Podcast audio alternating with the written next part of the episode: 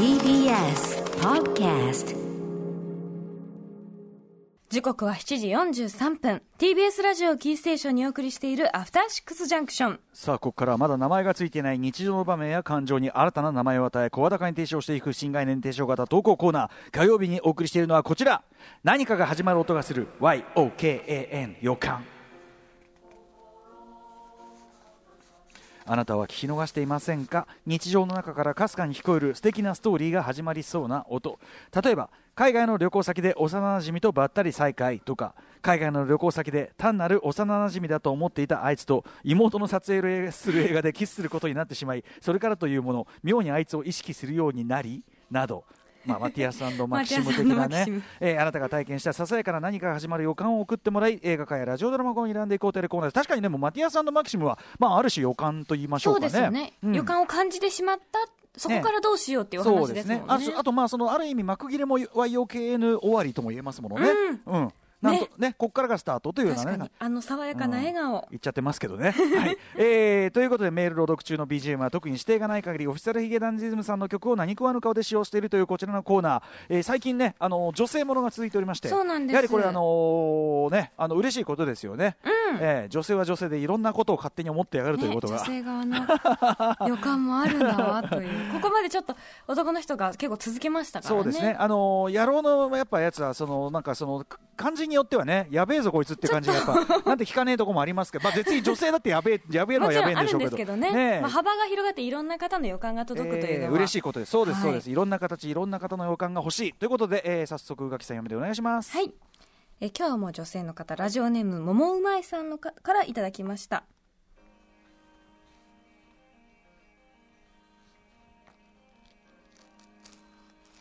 2017年秋、私は友人と2人でニューヨークへ旅行していました。1週間の滞在で大好きなミュージカルをとにかく見まくるという旅でした。初のアメリカ、初のタイムズスクエア、英語は全然話せないけれど、どうにかコミュニケーションを取り、いつかはニューヨークに移住しちゃおうかしらなんて気が早いことを考えるほど浮かれきって過ごしていました。いいな。滞在も折り返しに差し掛かった頃のこと。その日は昼も夜も観劇の予定で、早めのランチを済ませ、劇場前の道路で会場を待つ人たちの列に並んで待っていました。ぺちゃくちゃと日本語でおしゃべりをしていると、私たちのすぐ前に並んでいた男性が振り返り、日本人の方ですか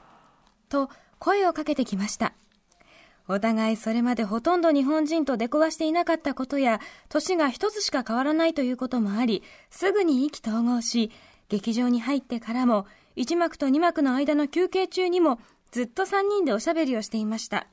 するとその夜に同じミュージカルを観劇する予定だということも分かり、その時間までお茶したり散策したりしようということになりました。私たちよりも少し長くニューヨークに滞在している彼に案内してもらい、でっかいチーズケーキを食べたり、セントパトリック大聖堂へ行ったり、トランプタワーを見たり、時間いっぱいまで歩き回りました。その時彼が日本の大学からカナダに留学中で、今は休日を使ってニューヨークに来ていること、次の日にカナダに戻ること、2ヶ月後には日本に帰国することなどを聞き、じゃあ日本ではどこに住んでいるのかという話になりました。ちなみに私は都内でもかなり偏僻な H 駅という駅が最寄りで、高校時代以降の人生で最寄り駅が同じ人はあまりおらず、見つけた時には一瞬でマブダチになれるほどレアな場所に住んでいます。彼は地方から上京して一人暮らしというし、大学生だし、中野とか阿佐ヶ谷とかアクセスのいいところなのかなと思っていたら、俺の最寄り駅は H 駅なんだけど知ってる？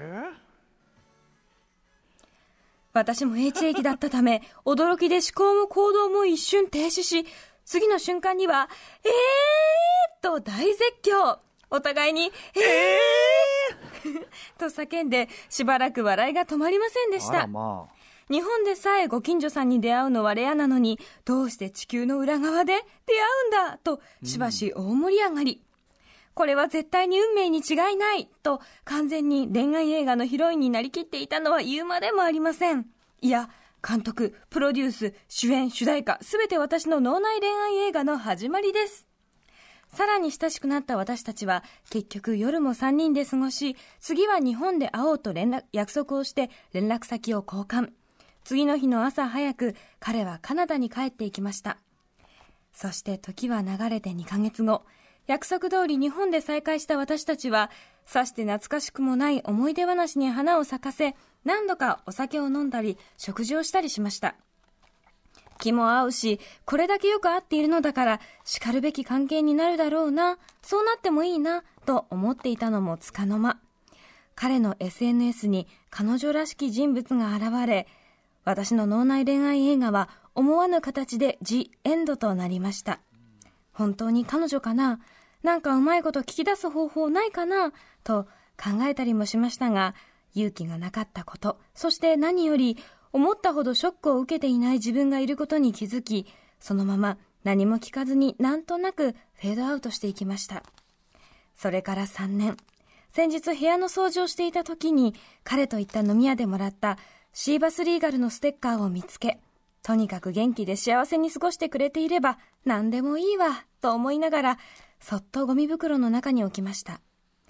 今でもたまに、あれはすごく面白いご縁だったけど、神様はどんなつもりでつなげてくれたのかな、なんて思い出します。はい、ということで、確かにこれは予感。まずその単純にこの最初のニューヨーク旅行は素敵よね、こんだけさ、その目的がはっきりしててさ、はいね、感激三昧で、うん、でまずこれがまず一つ羨ましいとこ、いいなって、うん、そしてその工程が結構割と一緒だって、次も同じミュージカル見る、うんうんね、ってことは同じものを好きってことですもんね。好きってことじゃないで、たまたまあって、そしてなおかつのね H 駅がどれだけレア、ね、駅なのか、ね、さっきからもう H 駅何なんだって考えてて、俺ダメだ、もう日比谷と広尾しか思い浮かべないや、すごいメジャーどうだなんだ、まあ、それ分かんないけど、うん、そのぐらい意気投合するぐらいのねあれだったっていう、はい、そのなんていうかな、友人としては申し分ないね、最高ですよね。多分同じ舞台の話とかたくさんできるでしょうし、ね、だからそのまま別に続いとって全然おかしくないぐらいの感じなのに、ね、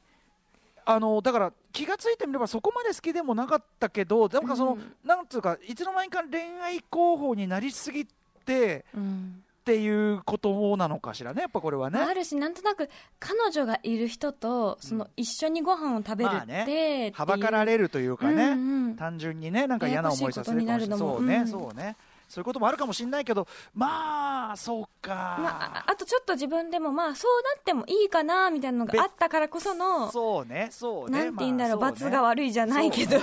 だってさ、もっと執着するなら執着してるもんね、お互いね、うんやっぱこのぐらいでこうすごく淡い感じで消えていく程度ではあったという、まあ、これがもしかしたら続いたらまた違ったかもしれませんけど、まあね、だからこればっかりは本当にご縁だし、わかんない本当にさ、これニューヨークで出会ったのもちょっとしたご縁だし、うん、そのやっぱりちょっとなんかあと一歩が薄い感じもご縁だし、これまさに予感って感じします ね、でもまあ何にせよそのニューヨーク滞在がねすごく充実したことは事実だろうから、うん、いいなというふうにも思いますよ ね、こんなドラマみたいなことあるんだって、うんそのニューヨークだって海外旅行、僕の時代とはまた違うのかな、その海外旅行してる日本人ってあんまり日本人見かけると嫌な顔したりとかさするぐらいのノリだったりするバイブスもあって、うん、要するにニューヨークでわざわざ日本人の顔見たくないね、かつ今はそのいろんな国から来てらっしゃるからその、うんうん、写真撮ってくださいって言われてもそれが中国の方なのか韓国の方なのか、ね、日本の方なのか分かんなくて、英語で喋ってて、うん、あ日本人だったんですかみたいなこと、ね、割と私よくあります。あ本当本当、うんまあ、この方の場合今日本語でおしゃべりしててそれを聞きつけてということで、うんまあ、だからいろいろいいよな、うん、そしてこの旅行がいいよな、羨ましいな今となってはな、行きたいな的なね、本当ですよね、次は行きたいなニューヨークって思ってたんですよね。宇垣さんなんかもうだってただでさえねそのもう禁断症状がもう超えてるわけじゃない、おそらくやばい。この前ちょっとご縁でなんか占いを見てもらうことがあったんですけど、その人に別に占い、うん、そういうのが好きって一言も言ってないのに、旅行がしたくてみたいな、はい、あなたはもう旅人なのでって言われて、あでも魂からそうじゃん、やばと思う。あ、そうですか。やっぱ人生も旅人的にね過ごされてるわけですね。まあそう同じ場所にあまりとどまりはしなかったのでね、まあ、今日、まあ、8時の、ね、特集でも聞いていて台湾旅行という気分はとりあえず味わっていただくことができますが ね、 そうですね。せめて気持ちは台湾に飛ばして、ニューヨークもいいな。そしてやはりこのね、桃うまいさんのね、まあ淡いけどもまあなんかこう確か、あとこのさ僕ちょっと一個気になったのは、うん、シーバスリーガルのステッカーを見つけ、とにかく元気に暮らしてくれればいいと思いながらそっとゴミ箱の中に置きましたってさいやまず捨てることなくないっていうのと、ゴミ袋の中に置きましたっていう、いやだって別にいらんもんだけどなっちゃったんですよね。ぽいって感じでもない感じね。そうだからおたき上げそう思い出を永遠に幸せでいてくれよって大事にしていないわけではないのですが、これを取っていたところでなというね、まあシバスリーガルのねステッカーですから、ね、それがどうしたっていう問題もありますけどいやいやいやいやいや、はい、ということで、幸あれ、ごめんなさい、ありがとうございます。素晴らしい予感メールだったんじゃないでしょうか、こんな感じで引き続き予感メール募集しております。歌丸@tbs.co.jp までお送りくださいませ。いろいろ音楽の指定とかね、はい、そんなものも受け付けております。監督主演、はい、いろんなの受け付けてます、はい、以上火曜日の新概念提唱型投稿コーナー、何かが始まる音がする YOKAN 予感でした。